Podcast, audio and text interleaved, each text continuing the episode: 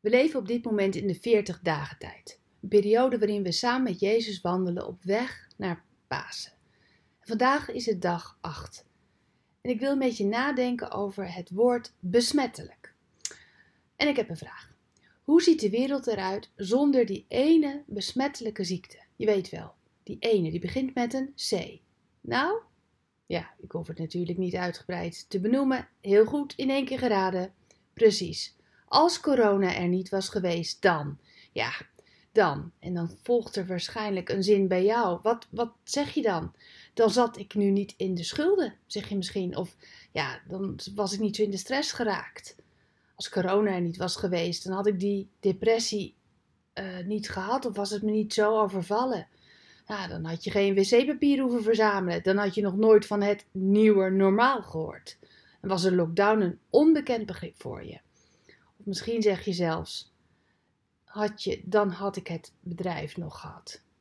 Of ja, dan was opa er nog geweest. Dan, vul maar in.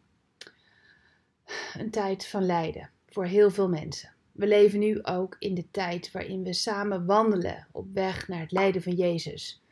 En dan is mijn vraag: hoe kun je lichter leven in tijden van lijden? Hoe kan het leven minder zwaar zijn in tijden van corona? Kan dat? Heeft Jezus ervaring met besmettelijke ziekte?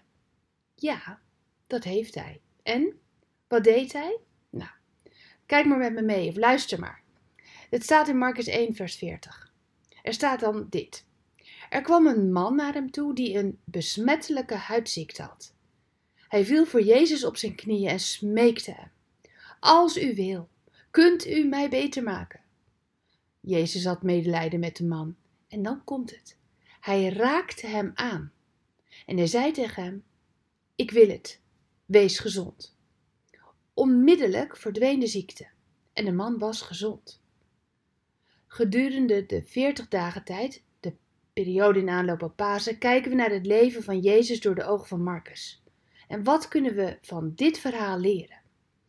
Jezus wordt niet besmet door deze man, maar hij besmet de man met zijn gezondheid.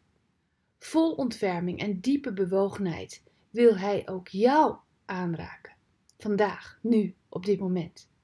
Laat je besmetten met zijn liefde, waardoor je lichter gaat leven, ondanks het lijden. Ik daag je uit om je ogen een moment te sluiten en naar God uit te spreken het volgende. Heer, raak mij aan. Besmet mij met uw liefde en heelheid. Amen. Ik daag je uit om dit een paar keer te doen vandaag. Wees je bewust van de intense kracht die uitgaat van Zijn aanraking en laat je hart aanraken, je verwondingen, je wantrouwen, je eigen veroordelingen. Laat je besmetten met Jezus liefde. Wat wens ik je dat toe? Bedankt voor het luisteren naar Ik Wonder Jou.